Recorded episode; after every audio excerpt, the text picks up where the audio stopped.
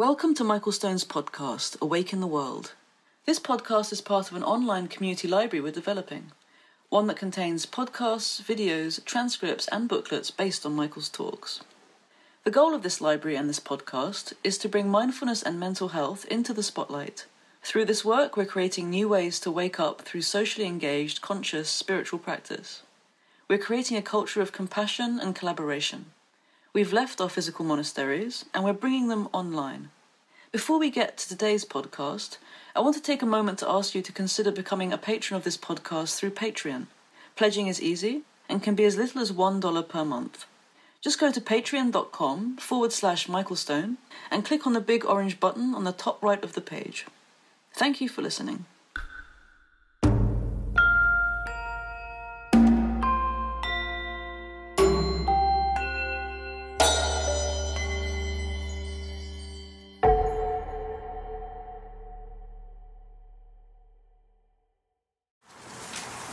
Not sure if I said good evening. Good evening. It's it's nice sometimes um, to start the way we started tonight and just get to know each other a little bit. And um, I I found it so helpful. Um,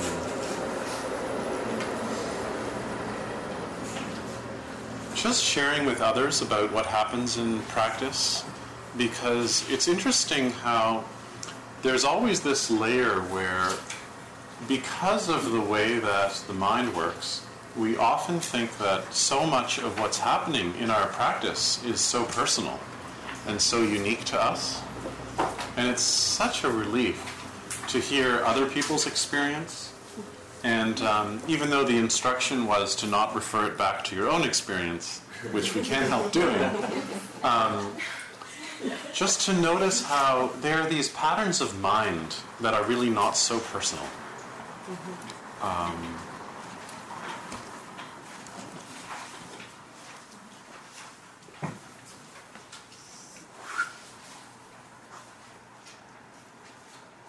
and also just the power of expressing um, some of these patterns that we see um, without having to analyze them or figure them out or um, do anything other than name them.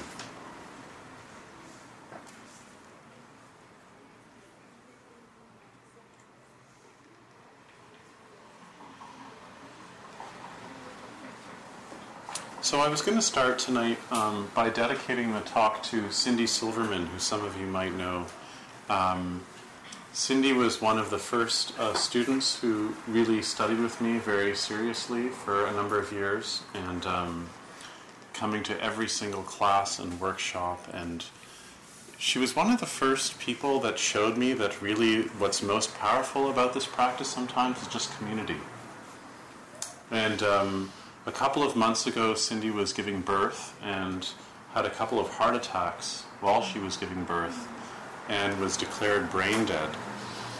And um, although she's still alive, it sounds like things are sort of going downhill for her right now. So, um, all day today I've been thinking about her because I just heard about this last night. And um, I almost didn't know how to tell the story of what happened to her in her birth because I think for, I mean, some of you are doctors and nurses in here, but for so many of us, we're not used to hearing dramatic stories like this of childbirth. The good news is that her son was born and is completely fine. Um, and it was interesting to me also just, uh, you know, this week uh, reading so many emails um, from people as the story has been spreading around and um, just seeing that so many people's names who are in the emails are many of the same students who all started practicing at the same time um, when Cindy started practicing. And um, for those of you, there are a few of you in here that know Cindy, um, just how um, much her life transformed um, by making friends with the people who she practiced with. And um, really a profound thing to see when that happens.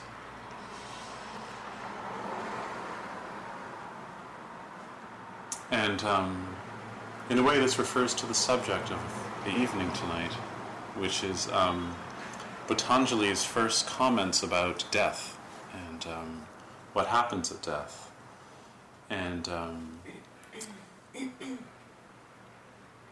it's interesting because I think for all of us, when we contemplate death, um, fear arises. In the same way that we can recognize this in every moment of our meditation practice, one of the fears that arise around death is that it happens to me. It's not just that there's this impersonal body that is going to um, transform and go up in smoke or be buried and be eaten by ants. Um, but that somehow this sense of self that we're so invested in um, is so fleeting and comes to an end and has a kind of expiry date that is um, covered over by all of the energy we put into um, storytelling and grasping.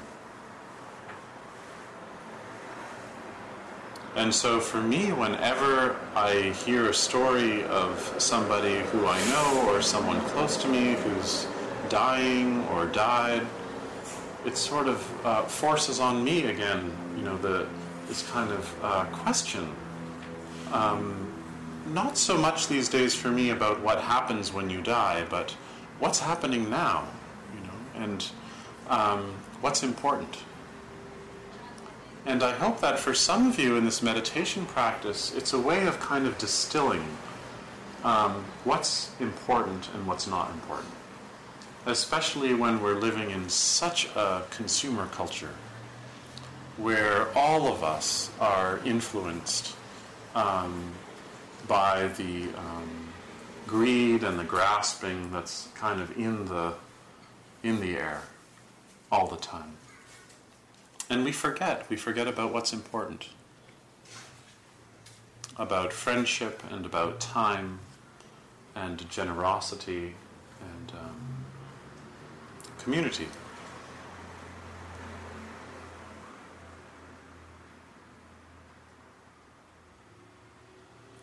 So I'd like to read a little bit, uh, a little poem from uh, Gary Snyder um, about Dharma. And this might uh, help us understand what Patanjali is talking about. Because Patanjali is making a very subtle statement here about death. And I want to catch his subtlety. And then today I came across this poem by Gary Snyder, and I thought it captured the subtlety perfectly. The title of the poem is Avocado. The Dharma is like an avocado. Oh, there's an exclamation point at the end of avocado. The Dharma is like an avocado. Some parts so ripe you can't believe it. But it's good. And other places hard and green without much flavor, pleasing those who like their eggs well cooked. And the skin is thin. The great big round seed in the middle is your own original nature, pure and smooth. Almost nobody ever splits it open or ever tries to see if it will grow. Hard and slippery, it looks like you should plant it, but then it shoots out through the fingers and gets away.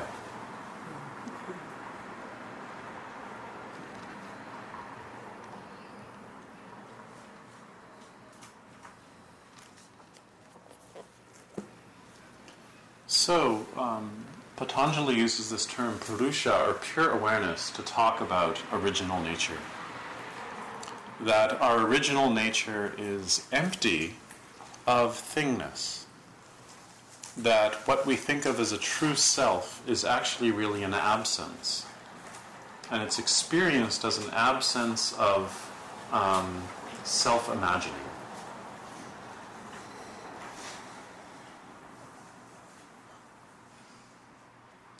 And from this side of the door, we can't know what happens to that self that we're writing all the time um, because we're not there yet. We don't even know what's going to happen in the next second, in the next minute, in the next hour, in the next breath. And when we really start to penetrate what is meant by mindfulness of breathing, we start to see that the breath itself has a whole universe in it, a whole lifetime in it. There's a birth, there's a death, we watch the impermanence of our thoughts, the evanescence of everything that we try and cling to and hold on to.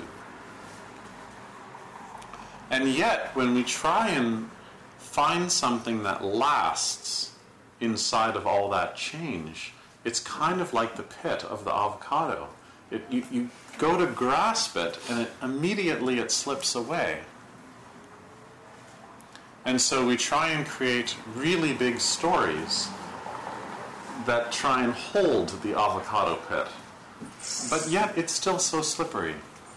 And what's interesting about the slipperiness is that it's still called your original self or your original mind, even though you don't know what it is and maybe you can't know what it is. And actually, maybe there's something liberating about knowing that you can't know.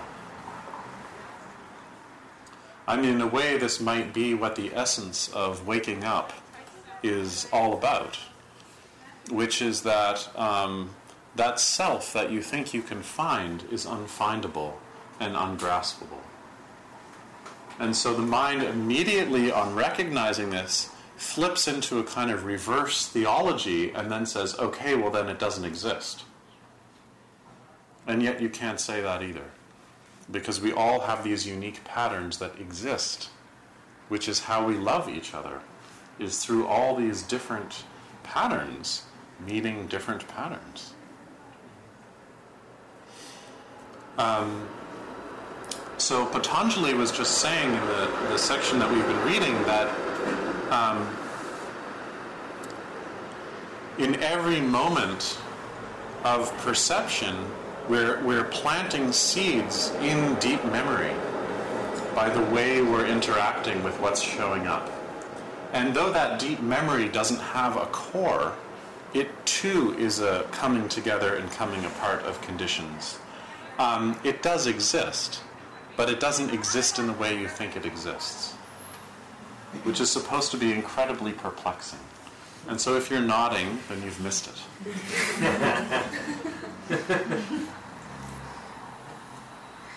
um, in his commentary about this section, here's what Chip Hartranft writes. As we sit in stillness, we inevitably find ourselves struggling to acquire more power over some aspect of our lives. Without necessarily knowing it, we're trying to feel happy or to conquer a physical or emotional problem, or to become more attractive to others, or simply to do a better job of meditating than we did last time. Each of these kinds of effort arises from attachment to previous thoughts or actions. Even our desire to let go of all of this is mired in concepts about letting, what letting go should feel like or what it might bring us. Non reaction means no longer operating on the basis of any of these attachments whatsoever. As Patanjali explains, though attachments carry over from the past, even as consciousness comes to settle in the present. So attachments carry over from the past, even as consciousness comes to settle in the present. So as consciousness settles in the present, these patterns are still flowing through like waves. And what's nice about this commentary is it captures the fact that that doesn't stop. It doesn't stop. These old patterns, these old, um, um, you know, memory shapes and sculptures, they just keep flowing over and over through the mind, and they they change the shape of consciousness. But what Patanjali is saying here, that doesn't stop. And it's interesting that right after that, he, Patanjali follows with this wonderful line. And here's his first comment about death. Once the body is gone, or once the body is dead, these latent impressions are dissolved in the natural world and are inclined to be reborn. You can follow along because he's done some crafty work here. Once the body is dead, so this is line 19, these latent impressions are dissolved in nature. They flow into the natural world and they're inclined to be reborn. So the first thing you might notice is that Patanjali is so let's think of this as an Iron Age worldview, right? Patanjali is breaking the tendency to talk about death in terms of reincarnation. So you can say there's a distinction being made here between rebirth and reincarnation. So in reincarnation, there's a sense that the me that has experienced all of these um, uh, residues is, is residues a Can you pluralize residues? I don't know. Um, um, is going to be reborn and become something. And although I don't want to get into it too much tonight, um, the six realms that you can be reborn on in at that time in the Iron Age view are related to the six uh, patterns of the caste system, which is kind of interesting, um, and the six levels of samadhi. So depending on what level of samadhi you get to, that's the level that you'll be reborn in, which is related to the caste system. It's kind of interesting. But in order to have a self that's reborn, there has to be a belief that there is something that exists in the personality that receives all that residue and actually carries through moment to moment to moment. And so philosophers have always tried to get around this. Like in Tibetan philosophy, they say it's the subtlest, subtlest. But that's still positing something eternal, right? Something that's continuing in space and time. Patanjali breaks with that and says that the patterns themselves, which seem to come together and come apart, are inclined to be reborn. And that's every kind of pattern in every kind of sheath. So when you die and your body is burned and it goes up in smoke, the matter that is your body is transformed. Energy is not created or destroyed, right? It, it, it changes shape. Now it's, you know, smoke going up into a cloud, and then it rains, and then the rain comes and lands on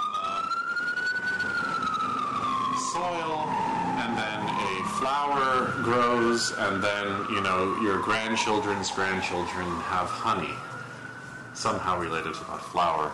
We could go on in more and more detail, but nothing dies. And some of you have studied with me when we've gone through the Buddha's teaching on the first foundation of mindfulness, where he teaches the 14 meditations on the decomposing corpse. How many of you have done? Some of us have done that, right?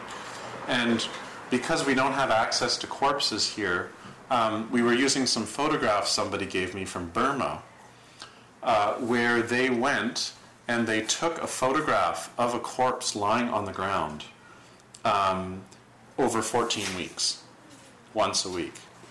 And when you look at a corpse, especially at the beginning where it gets bloated, and then um, maggots come out from the inside and start eating through the cheeks and through the eyes. And when you look at this corpse, it doesn't look dead. I mean, the human body actually looks more alive when it's dead. For those maggots, the human body is more alive than when you were alive. So who are we to say that that's, you know, the end of the human body? In many ways, that's actually the beginning of the human body as it returns back to the natural world.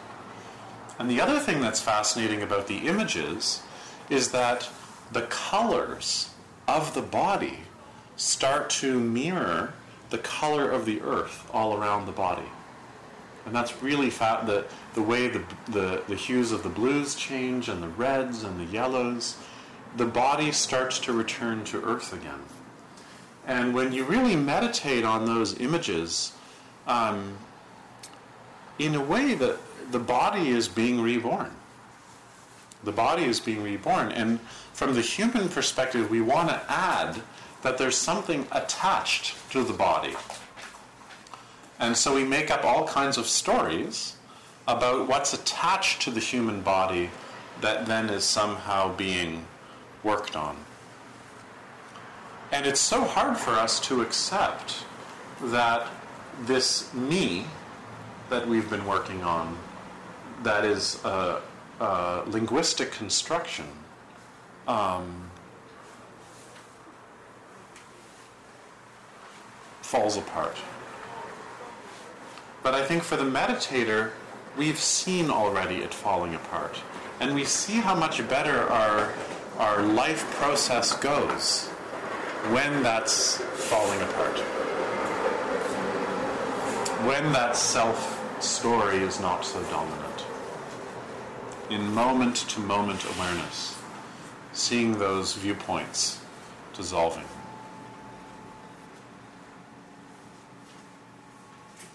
And the word here that, that Patanjali uses is a very kind of mysterious word, and nobody quite knows how to, how to translate it.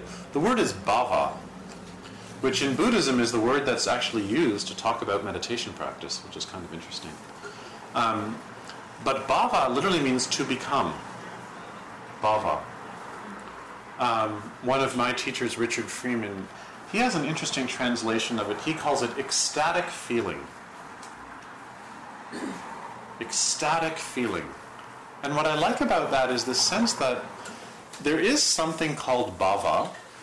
Who knows how to describe it? And it's a word that's used very carefully in Indian philosophy because it talks about the way that a pattern has an inclination to come to life.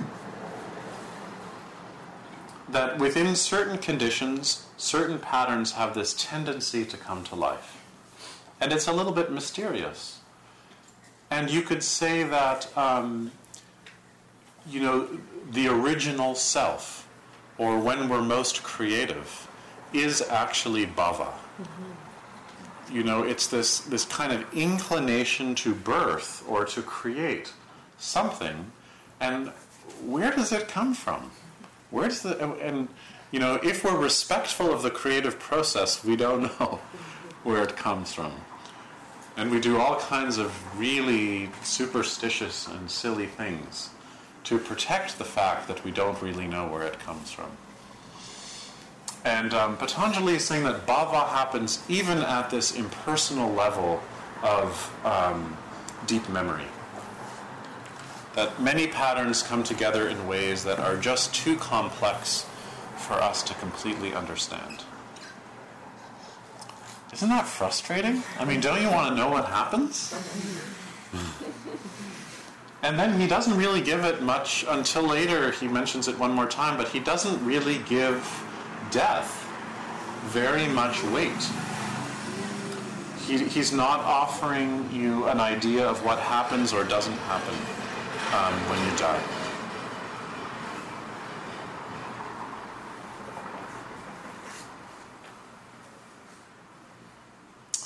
Any comments or questions? Mike? Um, what makes the impressions latent?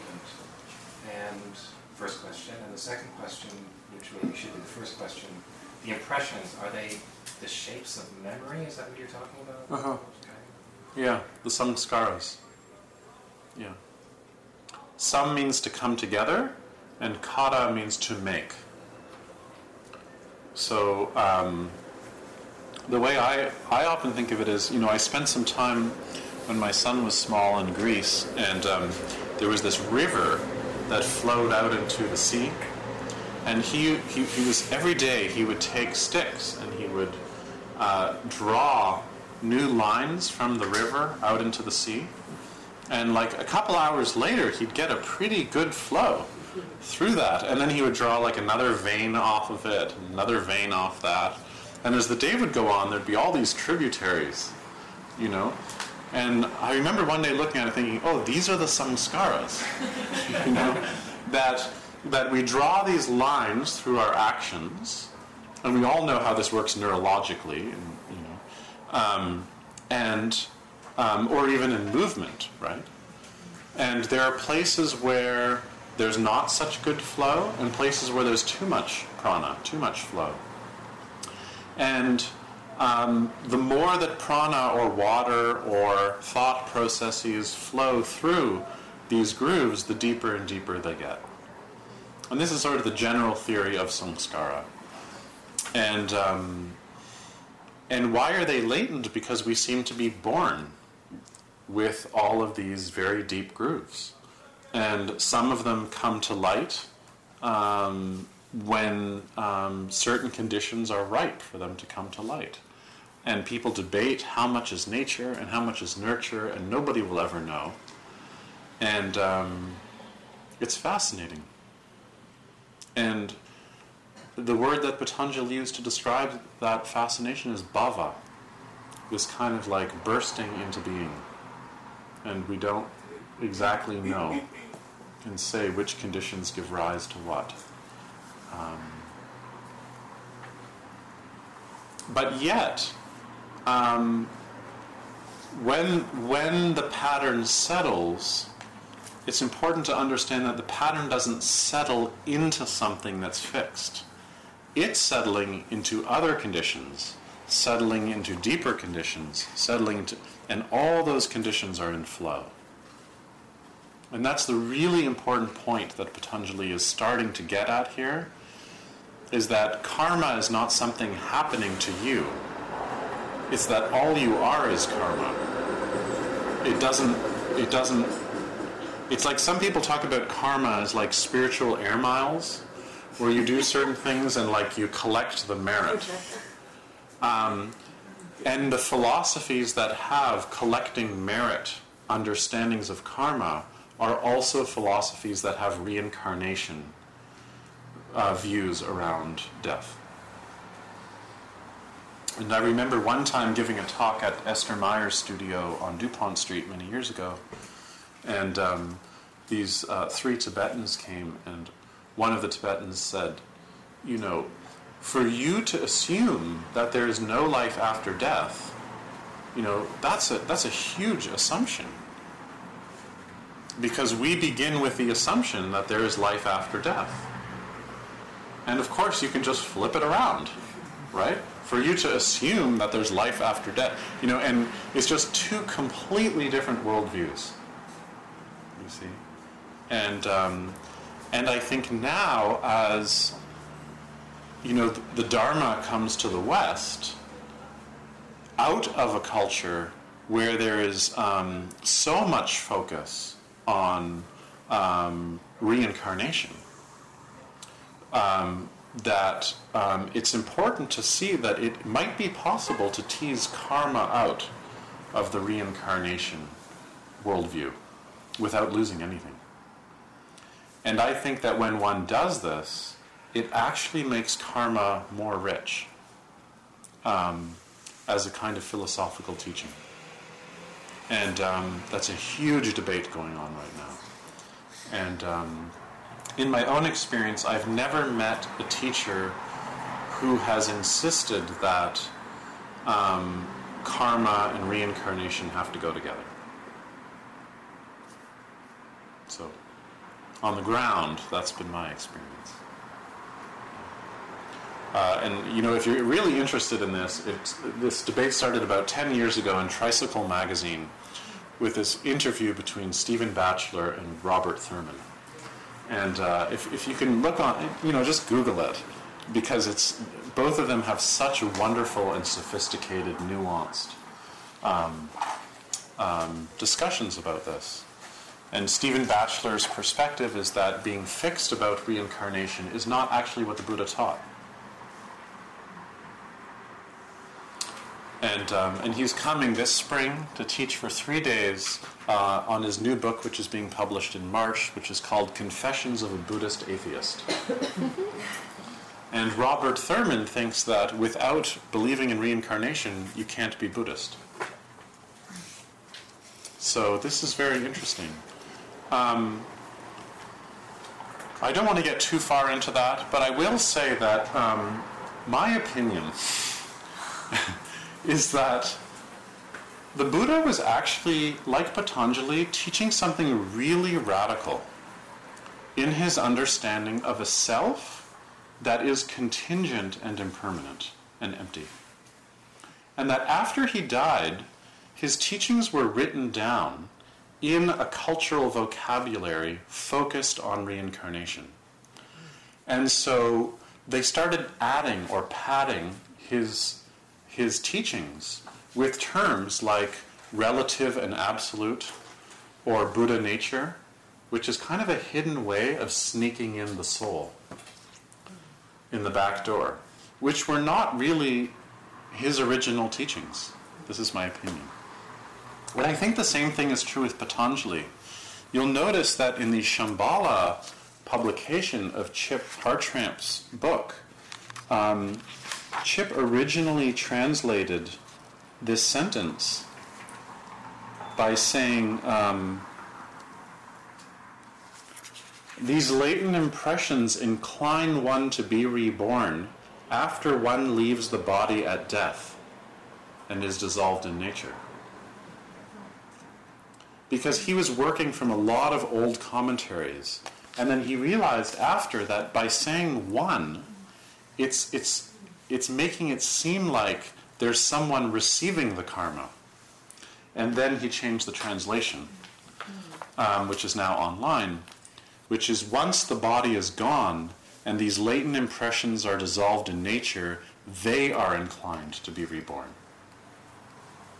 Do you see how slippery it is? It's so easy to reify that self. And um, so that's what I'm wanting to tease out here in, in, for Patanjali. Um, and you know, we don't do it in these evenings so much because we just sit a short time. But you know, for some of you who've been on retreat, you know we've often explored practices where we'll ask questions while we're sitting. Like, for example, after a couple days of being quiet, we'll say some, you know, I'll have students say, you know, just when there's calmness and you can stay with the breath, just ask, who's breathing? Who's, who's breathing? And of course, the mind fills up with like old video and film of when, old pictures of when you were a kid and, and gets really busy. And then the instruction will be okay, notice that, and now let it all go. Find the breath again. And when you're quiet, who's breathing? Fills up with all these answers. And you do this over and over again until this really interesting thing start to happen, which is as soon as you say who's breathing, there's this gap that happens between when you ask the question and when you start answering it. And the meditation instruction is to aim for the gap. To really notice that gap. Kind of like when you see someone at a party where they see you and they say, you know, what do you do? This only happens in Toronto, I know, but. and there's like a gap before you can actually answer, you know? And um, that gap is really interesting. And um, we're interested in the gap. Because it's the place between um, breaths or between thoughts. And um, it's not put together yet. And so part of our meditation experience as we start to deepen our practice is to, to, to ask these kind of questions uh, without being interested in the answer. And again, like we said at the beginning of studying this text, you know, Patanjali's main question is not what's the nature of awareness, it's who is aware. And related to this question, you might say, who's dying? You know, who dies? What is it that's dying? And uh, I don't know about you, but for me, when I ask that question, my mind just goes, you know. and then quickly it tries to put it back together again. Whoa, that was so cool. Let's do that again. And, you know, so um, I encourage you to, to do this kind of inquiry. And um, the other thing that I'll say before we finish is that Patanjali is also between two teachings here. So he's about to give you a practice of how to actually do this, how to really pay attention in this way. And the first way that he's going to teach is faith. But he has to twist what we think of as faith because he's not asking you to believe in a thing. So, in what does one have faith, or what does one commit to, if one sees that the, the things we invest in are temporary? What does faith mean? And um, so I just point that out to see the logic here. There's a really interesting sequence that's happening. Any other comments or questions, thoughts? Avocado ruminations?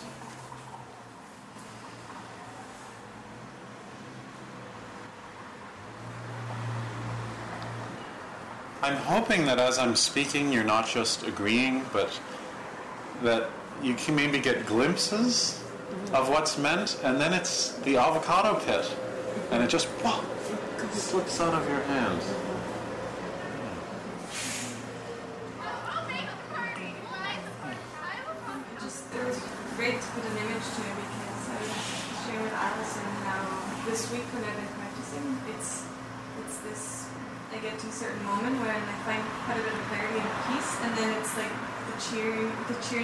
Comes on, and it's like this uh, this this uh, grasping for a feeling like successful. It's a nice, it's a good sitting practice that I'm doing, and and then all of a sudden it's just it, it it's all gone. Yeah, That's it's, it's exactly that. Um, yeah, This want to grasp yeah, this place that, it's, that that's what we're trying to let go, and as soon as I do, then I try to grasp that. yeah. Well, wasn't that commentary amazing of Chips?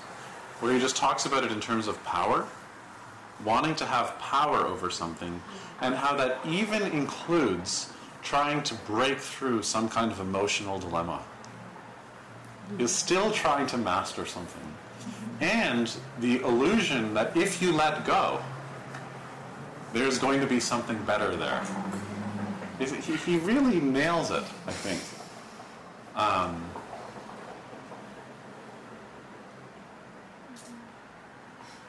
slippery stuff. There's, Yeah. Yeah. I'm remembering back um, in the spring, the frames Uh huh. that has stuck with me a lot. How just in watching when I frame things and how they dissolve Yes. when I begin to do that. Yeah. Yeah, I, I don't know. I know a lot of you have seen it, but just in case some of you haven't seen it in a while, you know, Tessa, who's not here, um, she, she built this frame and, and this person inside the frame when we were studying the Heart Sutra, and she did a stop film. Is that what it's called? Stop film photography? I don't know. Little short film um, about a person and all the ways they get framed, and then they dissolve, and then it turns into a big heart. And it's on YouTube. Just look up the Heart Sutra, Center of Gravity, or whatever, on YouTube. And it's really, really good. Yeah. And um, it's interesting to think about what I've been calling the storyteller as a kind of framer that's always trying to just capture it. You know, if I can just capture this whole life and death deal with a really good metaphor, a really good myth or story, then um, solved. Then I can ah, rest. And I think for me as well, I've been noticing that I feel that if, like, or the storyteller, I don't know who it is anymore, but if the storyteller doesn't talk about what's happening, the storyteller is afraid that it won't be as powerful an experience or as important. There's that, there's that fear Yeah, that I need to talk about it, and about Yeah. what's happening. yeah, yeah. Yeah, and Patanjali calls that fear abhinivesha, the fear of the death of the story of me.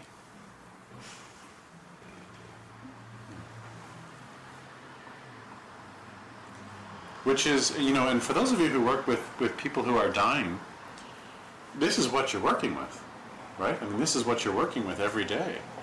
And to really understand fear in terms of the fear of the death of the framer is a really powerful sort of way of, of um, contacting people in this experience and helping them stay con- you know, in contact with what's going on for them at that time. It just seems like it's all a pattern of creativity, Mm-hmm. Yeah. moving in and out of thoughts, creating, constructing, slowing it Yeah. down, benefiting Yeah. from that burst. Yeah. Uh, it's it's the essence of creation, is it Yes. not? Yeah, and I think Patanjali would distinguish between creativity with fear and without fear.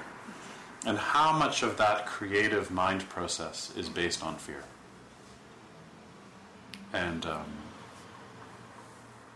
you'll see. He's about to get to a good part. Because he's actually going to tell you how to practice this.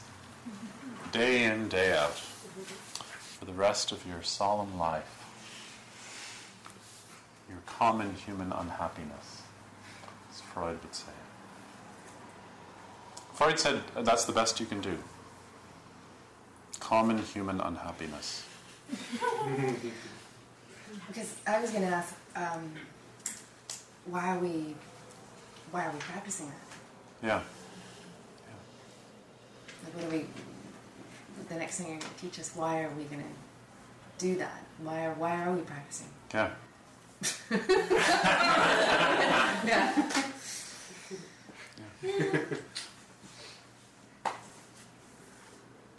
Yeah, I mean, this is the first half of Dogen's life. Dogen, his whole motivation for practice is because he didn't understand why you have to practice. I mean, if we're all awake, we all have Buddha nature, why practice? Like why, why worry if it's based on fear or not based on fear? Like Yeah. it doesn't really matter. Yeah. I mean,